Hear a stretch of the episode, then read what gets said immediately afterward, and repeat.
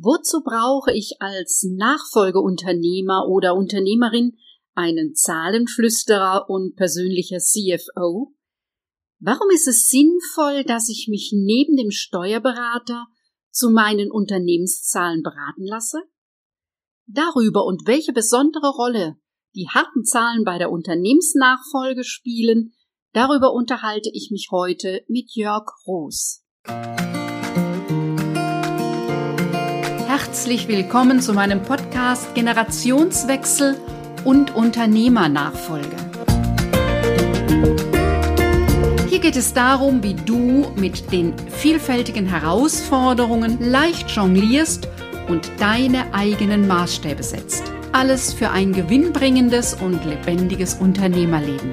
Und jetzt wünsche ich dir viel Spaß mit dieser Episode. Ich bin Lioba Heinzler und die Gastgeberin dieser Podcast-Show. Ich freue mich sehr, dass du heute mit dabei bist und dich von Jörgs Leidenschaft rund um die Unternehmenszahlen anstecken lässt. Mich beeindruckt seine Kompetenz immer wieder. Ich bin sicher, dass du am Ende eine Menge mehr dazu weißt und auch für dich relevante Antworten findest. Wenn die Themen rund um die Unternehmensführung für dich als Nachfolgerin oder Nachfolger interessant sind, dann klicke abonnieren, damit du keine Folge mehr verpasst. Und nun wünsche ich dir eine Menge neuer Impulse für dein Businessleben. Jörg Groß ist heute mein Interviewgast in meinem Podcast und ich freue mich sehr, dass du dir Zeit genommen hast, heute mit dabei zu sein. Du nennst dich Zahlenflüsterer und Personal CFO für Selbstständige und Unternehmer und Unternehmerinnen mit einem Team maximal bis 150 Mitarbeiter. Hm. Sag mal, warum brauche ich jemanden wie dich, wenn ich doch einen Steuerberater habe? Ja, zunächst mal herzlichen Dank für die Einladung, liebe Lehova. Ich freue mich wirklich riesig, dabei sein zu dürfen. Und ja, ist richtig, warum braucht ein Unternehmen irgendwo zwischen 1 und 150 Mitarbeitern Personal CFO, wenn ich schon einen Steuerberater habe? Naja, vielleicht ist es dir auch schon mal vorgekommen und dem einen oder anderen Zuhörer vielleicht auch, dass man zwar einen guten Steuerberater hat, aber öfter aus den Gesprächen mit dem Steuerberater rausgeht und denkt, was hat der mir jetzt genau gesagt? Wenn man also das Gefühl hat, der Steuerberater macht schon einen guten Job, aber ich kann mit den Zahlen trotzdem nicht so arbeiten, dann komme ich ins Spiel. dann helfe ich dir also dabei als Unternehmerin oder Unternehmer, deine Zahlen so zu verstehen und aufzubereiten, dass du sie wieder zur Steuerung deines Unternehmens wirklich nutzen kannst. Was mir ja so, so ein Herzensanliegen ist, nicht Zahlen um der Zahlen willen, reinweg irgendwie die Zahlen aneinander schustern, mag ich auch nicht, sondern die Zahlen mit deinem Bauchgefühl zu kombinieren. Jeder Unternehmer, jede Unternehmerin hat ein gutes Gefühl für sein Business. Aber nur wenn die Zahlen die gleiche Richtung anzeigen, dann passt es auch wirklich. Dann ist wirklich die Substanz so, wie es sein soll. Und das ist das, was ich meinen Kunden gerne beibringen möchte. Danke. ähm, ich erlebe bei meiner Arbeit immer wieder, dass die objektiven harten Zahlen ein kniffliges Thema sind. Eigentlich dachte ich ja, das sind so meine weichen Faktoren, aber ich erlebe das auch so bei den Zahlen, dass ähm, zum Beispiel Nachfolger die, die BWA nicht lesen können und immer um das Thema schleichen, aber nicht richtig anpacken, damit sie es mal im Griff haben. Oder dass der, der die Firma abgibt, äh, ganz gern die große Zahl des Umsatzes nennt, aber nicht so ganz detailliert, ähm, was alles dahinter steckt, also was der Aufwand dafür ist oder was der äh, Umsatz auch kostet. Oder dann kommen eben oft so familieninterne Verwicklungen dazu und der Gedanke, äh, ja, der Papa meint's gut, der wird ja schon wissen, was er da tut. Ja. Ähm, äh, also wie machst du das, dass du diesem Thema den Stachel nimmst, dass es selbstverständlich und verhandelbar ist? Also ich kann ja nur über die Sachen sprechen, die auf dem Tisch liegen, die, die benannt sind. Hm. Also zunächst mal, ich teile genau diese Erkenntnis. Ich habe das auch immer wieder. Und häufig kommt auch so ein kleines Schamgefühl dabei hoch, weil man sich, weil man, jeder weiß ja, also es gibt keinen Unternehmer, keine Unternehmerin, die nicht weiß, dass Zahlen irgendwie wichtig sind. Und wenn man sich nicht drum kümmert, ah, hat man ein schlechtes Gefühl, dann kommt manchmal so ein Schamgefühl. Und das versuche ich erstmal zu nehmen, weil ich ganz klar sage, hey, du als Unternehmerin brennst für dein Thema. Du machst, keine Ahnung, irgendwas und hast das gelernt und bist da drin richtig gut. Das kann ich alles gar nicht, was du da kannst. Mhm.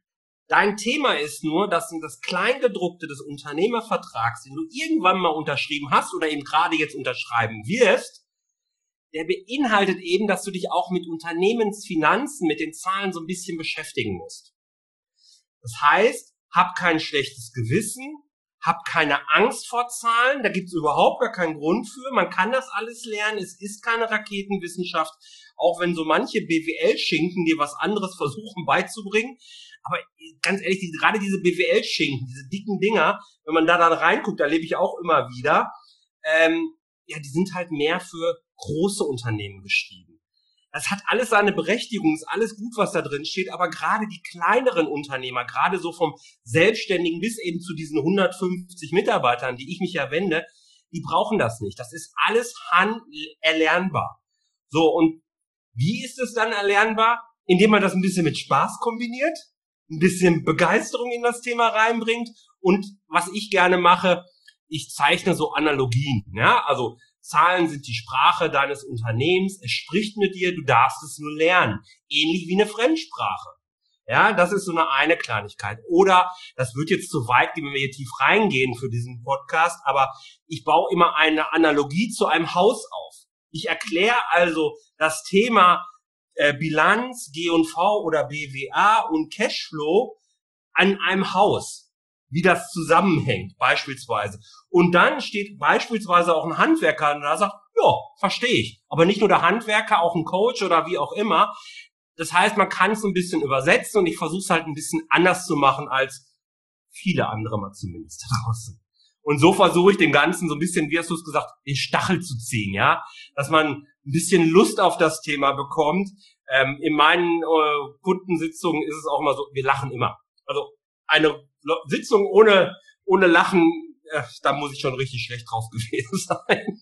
Es sind ja, du hast es schon angesprochen, eben ähm, äh, kleine und kleine mittlere Unternehmen ticken einfach anders als Großunternehmen. Und da hängt ja eben auch so ein anderer Punkt dran, den ich immer wieder ähm, so in meiner Arbeit erlebe, dass es ähm, so ein Verheddern in den Prioritäten gibt, nenne ich es jetzt mal. Mhm. Also ähm, so bei der Frage, ist jetzt Akquise und Vertrieb das Allerwichtigste, damit Aufträge reinkommen, ist das der Kundenauftrag abarbeiten, damit wieder Geld reinkommt, ähm, ums Team kümmern, sonst wissen die nie, was sie tun. Also ähm, so ein äh, äh, Chef, eine Chefin eines kleinen Unternehmens, ähm, da gibt es eben nicht die Expertise in Personen in, für die verschiedenen Bereiche. Der, der oder sie muss das selber machen. Und da rutschen, das erlebe ich eben immer wieder, die Themen der Unternehmensführung auf diese lange Bank, die wir ja alle kennen, aber es sind nun mal halt schwierige Themen und oder wichtige Themen. So. Also wie, wie gucke ich mir in Ruhe den Status quo an, wo ich stehe, wie gewinne ich Überblick, strategische Überlegungen. So, manchmal ist ja auch die Denke, das ist keine richtige Arbeit. Das mache ich dann, wenn ich am Sonntagnachmittag oder im Urlaub Zeit habe. Wie machst du das? Denn, der, denn bei den Zahlen brauche ich ja auch einen Überblick. So, mit welchen Werkzeugen arbeitest du und wie viel Zeit muss ich eigentlich rechnen, dass ich wirklich solide mein Unternehmen an dem Punkt Zahlen aufgestellt habe? Ja, ist eine ganz spannende Frage, die du hast. Äh, vielen Dank dafür.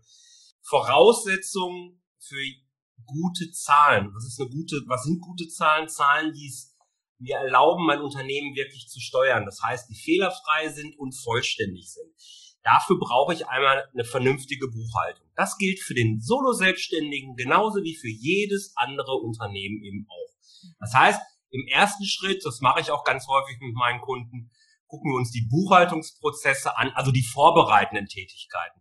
Weil all das, was wir tun dürfen, damit der Steuerberater vernünftig arbeiten kann. Ne? Das ist ja im Prinzip so, ein Wechselspiel. Wir liefern den Steuerberater äh, Daten zu, der macht dann in der Regel einen richtig guten Job und dann arbeiten wir mit den Zahlen weiter. Aber nur, wenn wir gute Zahlen liefern können, kann er auch gute Arbeiten machen, die wir hinterher weiterverarbeiten müssen. So, das ist nur das eine. Also, dass das ein Prozess ist, der wirklich möglichst automatisch funktioniert, der eigentlich fast keiner nennenswerte Arbeit Zeit schluckt. Also in der Regel ist das wirklich kaum in Minuten messbar, wenn wir damit einmal durch sind. Und dann sind es in meiner Welt eigentlich nur drei Tools, die jeder Unternehmer braucht. Das eine ist Bilanz, das andere ist die BWA oder G&V. Das ist zwar im BWL Fachchinesisch, wie ich so gerne sage, sind das natürlich unterschiedliche Sachen. Für uns ist es die Ergebnisrechnung. Es ist am Ende immer dasselbe, kommt das gleiche bei raus. Und das dritte Tool ist die Cashflow-Rechnung. Und wenn ich mir dann einen Satz, ich habe so ein Business-Dreieck im Laufe meiner 20-jährigen Laufbahn kreiert, wo ich das Verhältnis zwischen einer Bilanz, einer G&V und einer Cashflow-Rechnung darstelle.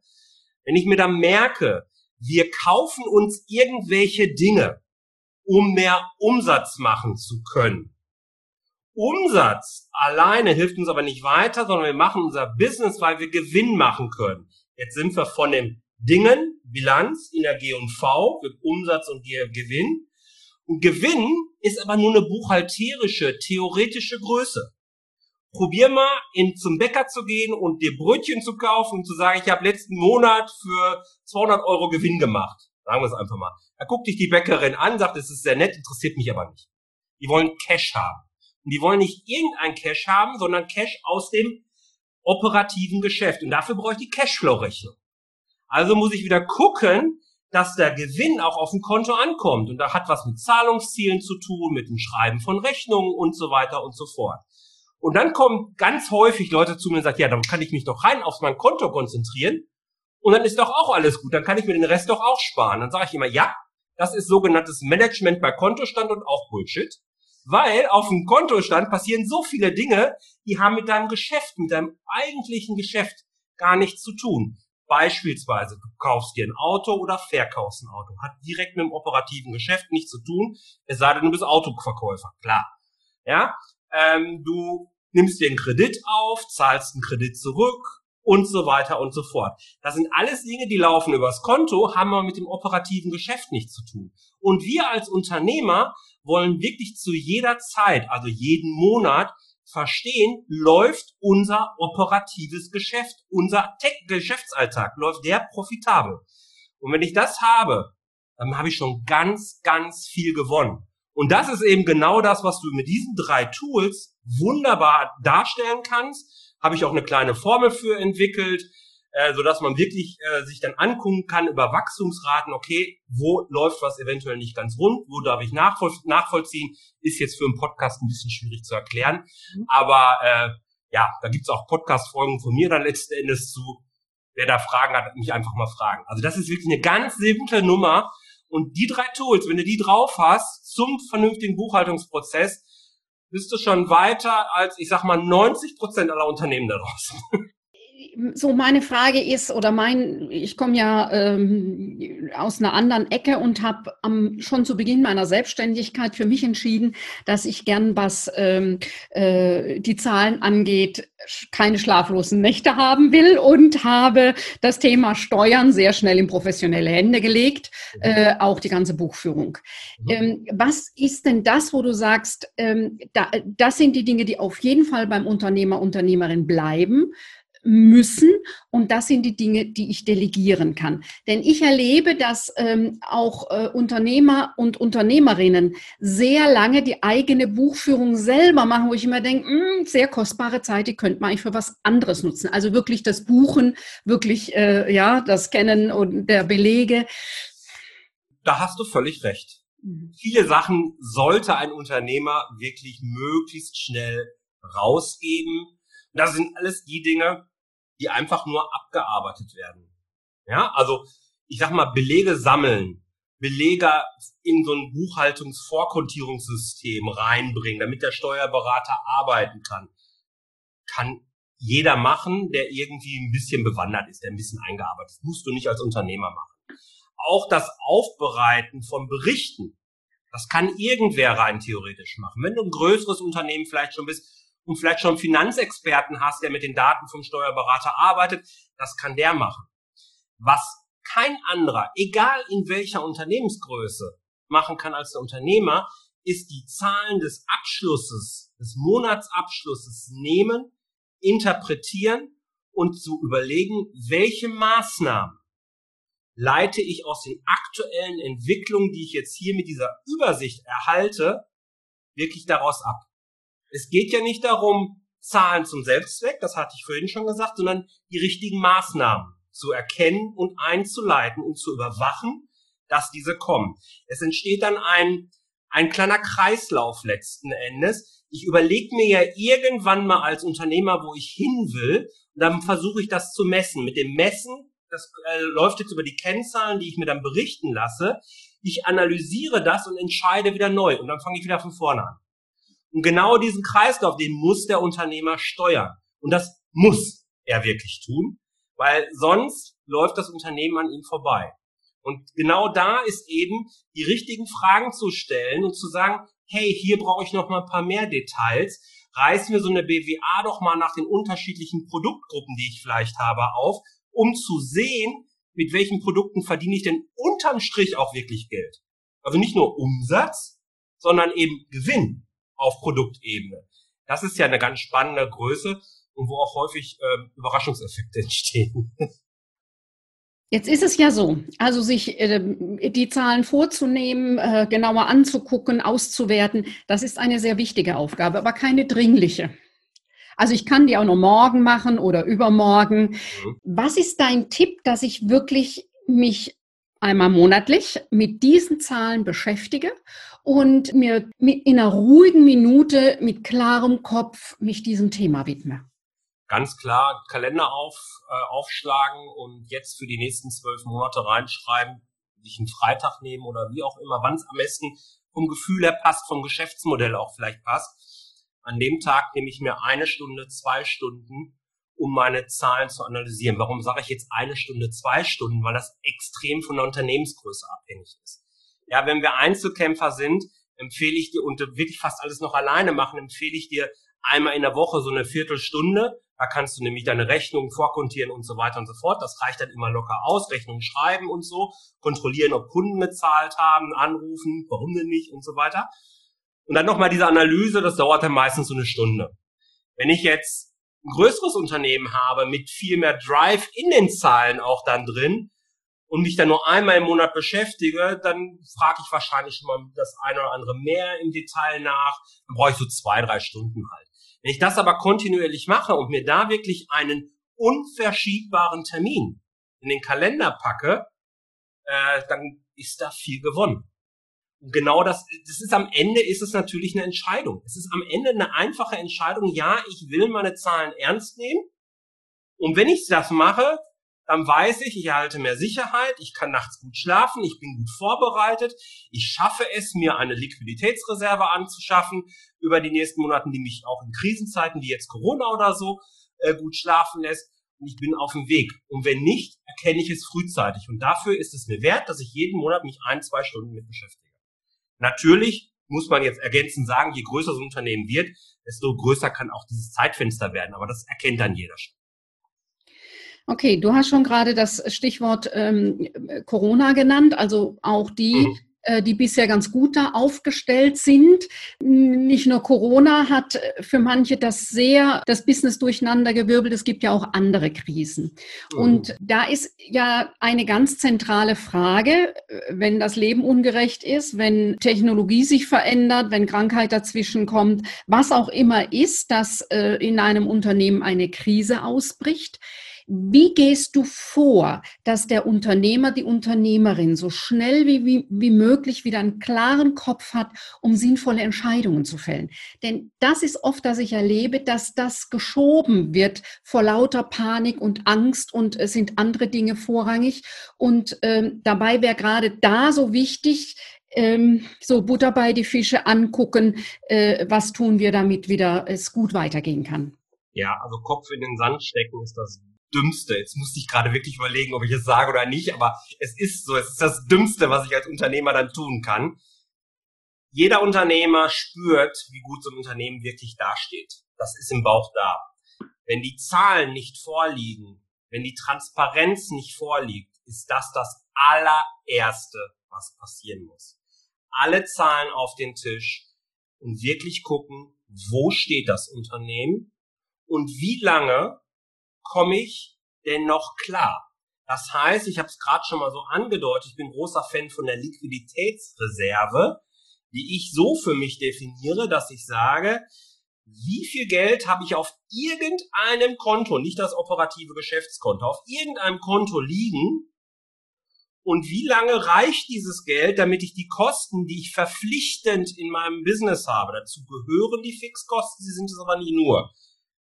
Wie lange reicht das Geld auf diesem Konto aus, um diese Fixkonten zu decken?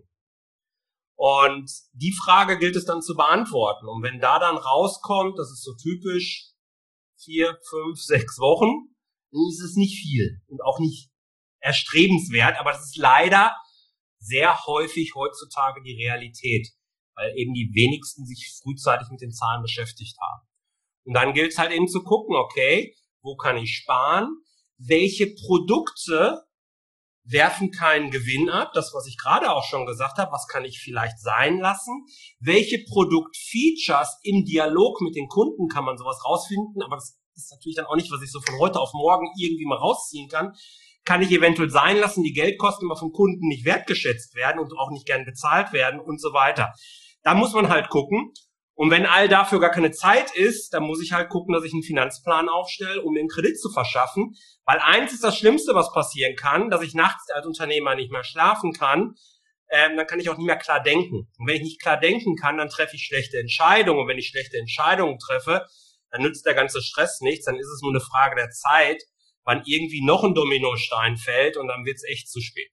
Also frühzeitig wirklich zu sagen, okay, ich will jetzt hier Klarheit in meine Zahlen haben und dann jeden Stein umdrehen, wie das so schön heißt, und da dann ehrlich zu sich sein. Es nützt überhaupt nichts, wenn man dann höflich sich einen in die Tasche lügt und sagt, ist hier alles ja nicht so schlimm und dann doch überrascht wird. Ehrlich sein, vollständige Transparenz schaffen und dann loslegen. Und viel, viel besser ist es, wenn ich das schon mache, wenn ich noch gar keine Krise habe. Weil wenn das mir gelingt, wenn ich mich frühzeitig um meine Zahlen kümmere, dann kann ich so eine Krise, wo alle Unternehmen nämlich da genauso beschäftigt sind, kann ich dann dafür nutzen, um selbst zu wachsen. Weil in der Krise werden die Gewinner von morgen gemacht. Deswegen ist das so wichtig, dass man sich frühzeitig diese Übersicht schafft und die Handlungsoption im Prinzip dann überlegen kann.